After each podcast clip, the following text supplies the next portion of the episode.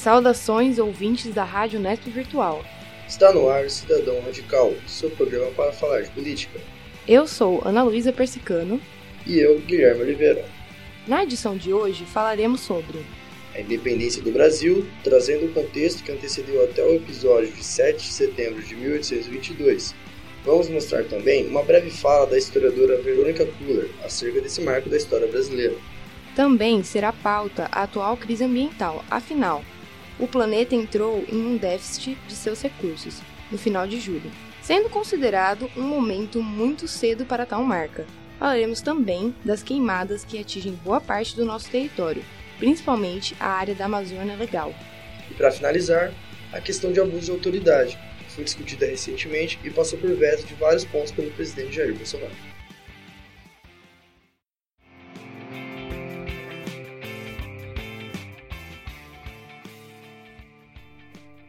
Há 197 anos atrás, Dom Pedro I proclamava a independência do Brasil às margens do rio Ipiranga.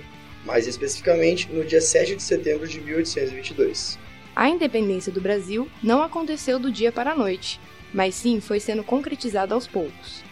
Durante o período napoleônico, a França invadiu Portugal por não aderir ao bloqueio econômico sobre a Inglaterra. Nesse contexto, a família real portuguesa foge para o Brasil, se estabelecendo no Rio de Janeiro. No dia 28 de janeiro de 1808, Dom João VI assina o Tratado de Abertura dos Portos das Nações Amigas. A partir deste momento, o Brasil não seria mais submetido a um comércio unilateral, único e exclusivo com a metrópole. O pacto colonial aos poucos chegava ao seu fim.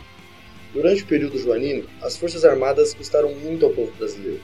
Em 1808, o Brasil invade a Guiana Francesa e em 1811 o Uruguai, ambas tentativas frustradas inflamando os conflitos sociais da época. O Rio de Janeiro sofre profundas mudanças com a chegada da infraestrutura como bibliotecas, teatros e bancos, exemplo. Em 1815, Napoleão Bonaparte é derrotado na Batalha de Waterloo e já não há mais ameaças à corte portuguesa em Portugal. Então, não há mais motivos para ela continuar no Brasil. Com isso, Portugal passa a pressionar Dom João VI para que ele retorne à Europa, alegando que ele não poderia ser rei de Portugal estando em uma colônia. Então, no mesmo ano de 1815, em resposta, Dom João eleva o Brasil à condição de Reino Unido a Portugal. Enquanto a família real permanecia no Brasil, após a derrota de Napoleão, o país foi governado por uma administrativa de ingleses. É nesse contexto que surge a Revolução do Porto em 1820. Os motivos da época para a revolta eram a presença inglesa em território português a crise econômica, a elevação do status do Brasil a Reino Unido de Portugal, a demanda de uma nova Constituição junto ao fim do antigo regime, desejando o retorno do rei a Portugal. Acima de tudo, essa revolução liberal almejava a recolonização do Brasil. Por conta desses acontecimentos, Dom João retorna imediatamente a Portugal, deixando o Reino de Portugal nas mãos de Dom Pedro I. Pressionado pelas elites brasileiras, no dia 7 de setembro de 1822, Dom Pedro I declara a independência do Brasil. Diferentemente das ex-colônias hispânicas, no Brasil houve uma revolução conservadora. Mesmo após a independência, o sistema monarquista e escravista continuou no país. Quer saber mais sobre o 7 de setembro? Nossa repórter Ana Luísa Persicano entrevistou a historiadora Verônica Kula, graduada na Universidade de São Paulo. Então, tem uma questão básica que o processo de independência do Brasil se deu por um acordo de elite. Os monarquistas e os grandes latifundiários, né, os, os traficantes de escravos, que viram uma oportunidade de aumentar os ganhos, é, se livrando do domínio português, dos impostos, né, da aumentando a possibilidade de cargos para os próprios colonos, numa, num processo bem parecido com, com os Estados Unidos. Então, é, Dom Pedro I, né, quer dizer, o Dom Pedro, o herdeiro do trono, ele fez um acordo com a elite brasileira que apoiou ele dar o golpe, né? E até o próprio pai já tinha conversado com ele a respeito dessa possibilidade. E era até uma, dentre, dentre todas as possibilidades vistas é, pensadas por Portugal uma possibilidade dos males o menor, vamos pensar assim, se o processo de independência do Brasil realmente ocorresse, que fosse um, um processo ligado à elite, e não a exemplo do Haiti, por exemplo, né, uma revolução de escravos, ou um processo mais ligado à população, assim como aconteceu com a cabanagem, né, nas revoltas regenciais. Então, na Revolução do Porto, foi quando exigiram o retorno imediato de Dom, Pe Dom João VI, né, de toda a família real, o que incluiria Dom Pedro, mas ele ficou aqui no Brasil, e, além de uma série de modernizações no sistema monárquico português, a exemplo do que tinha acontecido na Inglaterra e, e em outros lugares com o despotismo esclarecido, né, como a Catarina, da Prússia, enfim. É, da, da Prússia ou da Rússia? Aí agora buguei. Mas enfim, dos déspotas esclarecidos. Aparentemente parece um paradoxo, né? Você falar é, para eles voltarem contra o antigo regime. Mas as condições que eles queriam que Dom João VI voltasse não era um sistema volte e seja absolutista, né? Que é o antigo regime volte e não divida o poder com ninguém, não tem uma monarquia tripartite. Ao contrário, eles estavam querendo que Dom João VI voltasse para instalar em Portugal uma monarquia constitucional uma monarquia em que é, Dom João tivesse o poder limitado por uma constituição, o que é muito iluminista. Então, não parece um paradoxo, mas não é, porque as intenções da Revolução do Porto não eram efetivamente colocar uma república numa modernização sistema monárquico português. Então, tem alguns historiadores que falam sobre o processo de independência é, do Brasil. O Fernando Novaes tem um, um livro que é a Independência do Brasil. E agora essa obra do Arentino Gomes, 1822, justamente discute se foi um processo de independência ou não.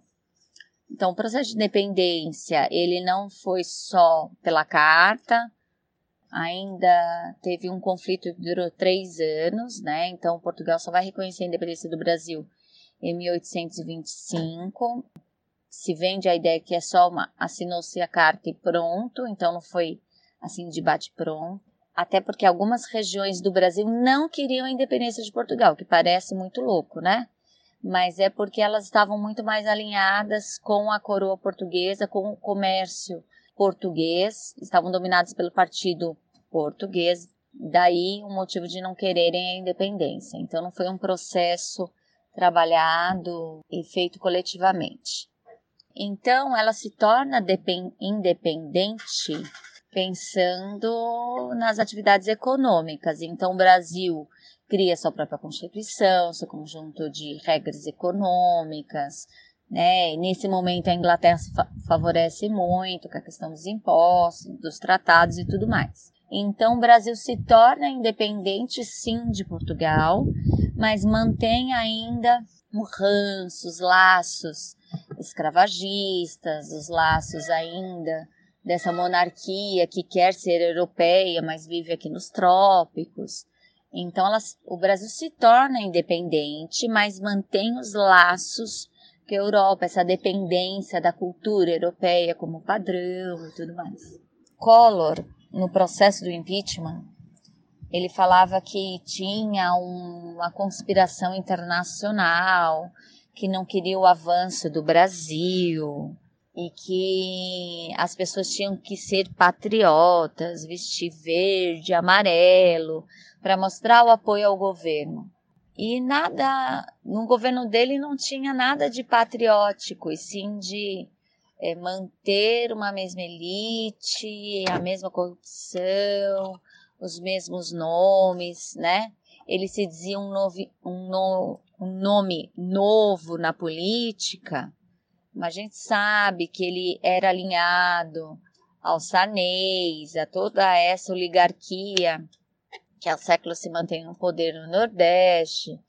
Então, quando ele faz alusão a deem uma chance ao nosso governo, né, fazendo uma alusão assim que forças estrangeiras não querem que o Brasil vá para frente, então Collor fez um apelo, né? Tipo, apoiem o governo, vistam verde e amarelo. E a gente sabe que, que não é, é um apoio, uma falta de apoio ao Brasil, é uma falta de reconhecimento do que esse governo faz efetivamente para o povo brasileiro, que faz de bom. Eu lembro do Collor quando ele pedia brasileiro brasileira, você que apoia o governo, saia de, de vermelho e amarelo, coloque nas janelas a bandeira do Brasil, as cores do Brasil, para você dizer que apoia o governo, que você quer que o Brasil evolua, que o Brasil vai para frente, né? E aí os, esse movimento dos caras pintadas foi justamente o pessoal se pintou de preto ou pintou o rosto com as cores verde e amarela e foi para a rua lutar é, em favor do impeachment, né? Do Collor e que se comprovasse todo esquema de corrupção que existia. Eu acho que a gente tem que pensar no processo de independência, que ele foi importante sim, mas que ele foi construído ao longo do tempo, que a gente tem muito ainda que nos tornarmos conscientes do que é ser brasileiro nessa constituição de identidade e temos ainda que nos tornarmos independentes da necessidade de uma referência europeia ou norte-americana para a constituição do nosso país, entendeu? Do nosso governo e da nossa cultura. Então, eu acho que há, há de se comemorar esse processo de construção de independência e é um momento muito mais de reflexão e de consolidação de um processo democrático, por exemplo, a reafirmação da democracia como pilar né, do, do nosso país, muito mais do que uma comemoração. Eu acho que é muito mais reflexão e consolidação, reafirmação. E em 2019 se comemora os 197 anos de independência. O presidente Jair Bolsonaro recomendou que a população brasileira fosse às ruas vestidas das cores da bandeira. Assim como o ex-presidente Fernando Collor incitou em 1992.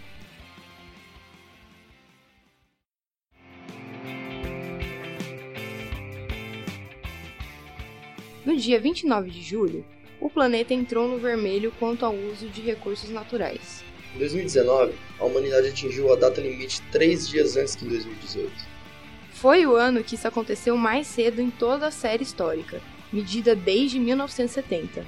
Isso significa que os recursos naturais entram, a partir de agora, numa espécie de crédito negativo para a humanidade.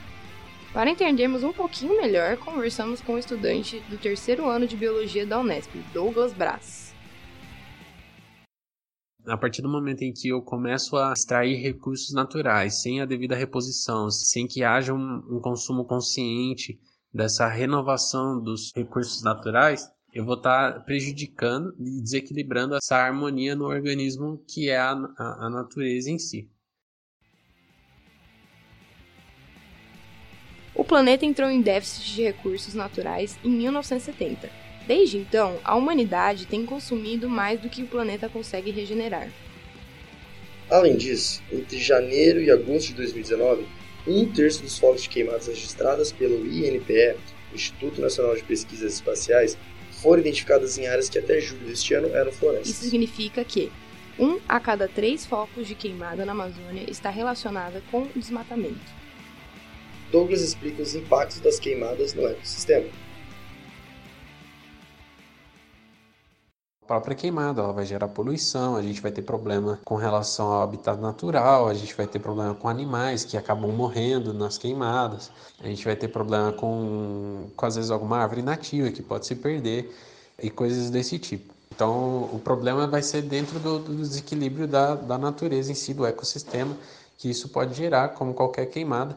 Então ela deve ser controlada, deve ser dentro das, das normas das leis, porque a, lei ela permite né, a queimada desde que dentro da, dos regulamentos. As medidas do novo presidente Jair Bolsonaro não colaboram com o uso sustentável dos recursos naturais, e as queimadas chegaram a ser pauta principal do grupo G7, atingindo proporções internacionais. Os incêndios da Amazônia em agosto queimaram aproximadamente 4 milhões de campos de futebol, segundo dados do INPE. O território queimado é mais de quatro vezes maior que o registrado em agosto de 2018. A editora-chefe do Impacto Ambiental, projeto de extensão da Unesp, Giovana Matos, explica a consequência das queimadas nas chuvas do Sudeste. Os impactos da queimada da Amazônia são mundiais, né? Tem uma, inclusive, uma matéria do impacto ambiental em que a gente fala sobre os rios voadores, que são grandes massas de águas provenientes da Amazônia que sobem das árvores por evapotranspiração e vêm para o sudeste, para o sul e aqui caem em forma de chuva. Sem a Amazônia não existe chuva no Sudeste. E essa área em que a gente está aqui do Brasil se transformaria num grande deserto. E isso está comprovado por diversas pesquisas com as queimadas da Amazônia, nós ficamos muito prejudicados.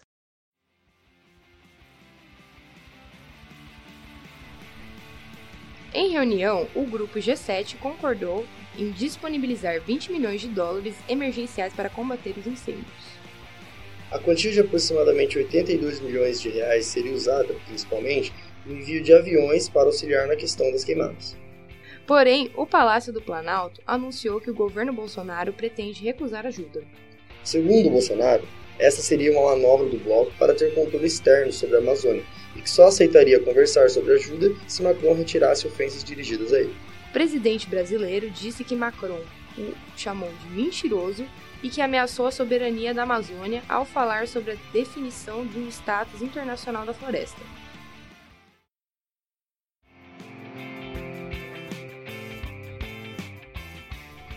Os casos de abuso de autoridade sempre estiveram presentes em qualquer sistema que tenha relações de poder. Esse abuso se dá, geralmente, de forma subjetiva, quando a autoridade aproveita a posição que está inserido para cumprir sua função. Porém, passa dos limites e desrespeita o direito do indivíduo. A abordagem geralmente aparece em forma de humilhação seguida de variações dos níveis de violência. Tá uma turminha nos cantos da, da escola ou do campo, nas imediações, tem uma turminha conversando, mas a polícia desconfia de alguma situação ilícita ali, seja uma turminha que está vendendo, que está fumando maconha, utilizando algum tipo de droga, e eles desconfiam que ali não é só usuário, mas tem também um traficante, e eles resolvem abordar, isso não é abuso de autoridade abuso de autoridade é quando eles descobrem que aquilo dali são apenas estudantes, que são usuários, e eles ficam é, colocando em situações ruins, muita truculência, esculacho. Aí isso é abuso de autoridade. Diversos casos já foram denunciados e notificados, porém a prática de abuso de autoridade é um ato impune. Logo, se torna muito difícil remediá-lo principalmente por no momento não ter a quem recorrer. Além disso, esse problema não vem sozinho. Essa abordagem carrega consigo preconceitos principalmente classistas e racistas. E, mesmo que já estivesse claro, uma matéria tornou ainda mais simples acusar esses preconceitos. Em 22 de agosto, o comandante da Rota de São Paulo, Ricardo Augusto Nascimento de Melo, falou em uma entrevista que a abordagem nos Jardins, bairro nobre de São Paulo, deve ser diferente da periferia. É, o abuso de autoridade ele pode aparecer é, nas mais diversas formas, mas acredito que duas delas é, são bem, bem. É, na fala, né? Uma pessoa ela se dirige de alguma forma para você, né? Ela ocupa um cargo maior que o seu, mais alto que o seu, ela tem um status maior que o seu na sociedade e ela fala algo para você, isso vem com uma autoridade e muitas vezes pode vir com um abuso. E na forma física também. Quando uma pessoa ou uma instituição, no caso da polícia, se vê no direito de usar da sua autoridade para abusar dela. Ela sabe os seus limites, mas ela ultrapassa eles. Né? Então acho que o abuso de autoridade ele se dá na fala e na, nas relações físicas, né? no, no uso da força, talvez.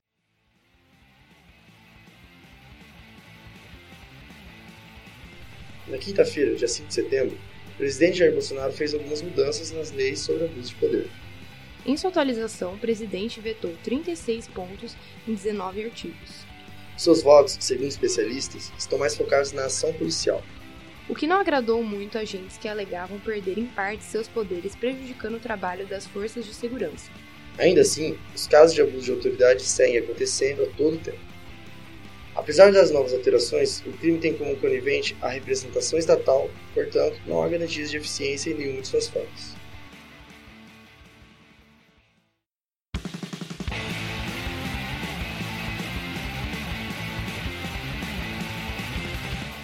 Esse foi o nosso programa de hoje. Espero que tenham gostado. As pautas foram feitas por Isabela Batistella e Arthur Almeida. Reportagens de Ana Luísa Persicano, Camila Maichak, Matheus Ponte e Isabela Correia. Roteiro de Guilherme Oliveira. Edição de som por Bruno Azevedo. Edição geral de Arthur Almeida e coordenação de João Voltarelli. Cidadão Radical fica por aqui. Eu sou o Guilherme Oliveira. E eu sou Ana Luísa Persicano. Até a próxima edição.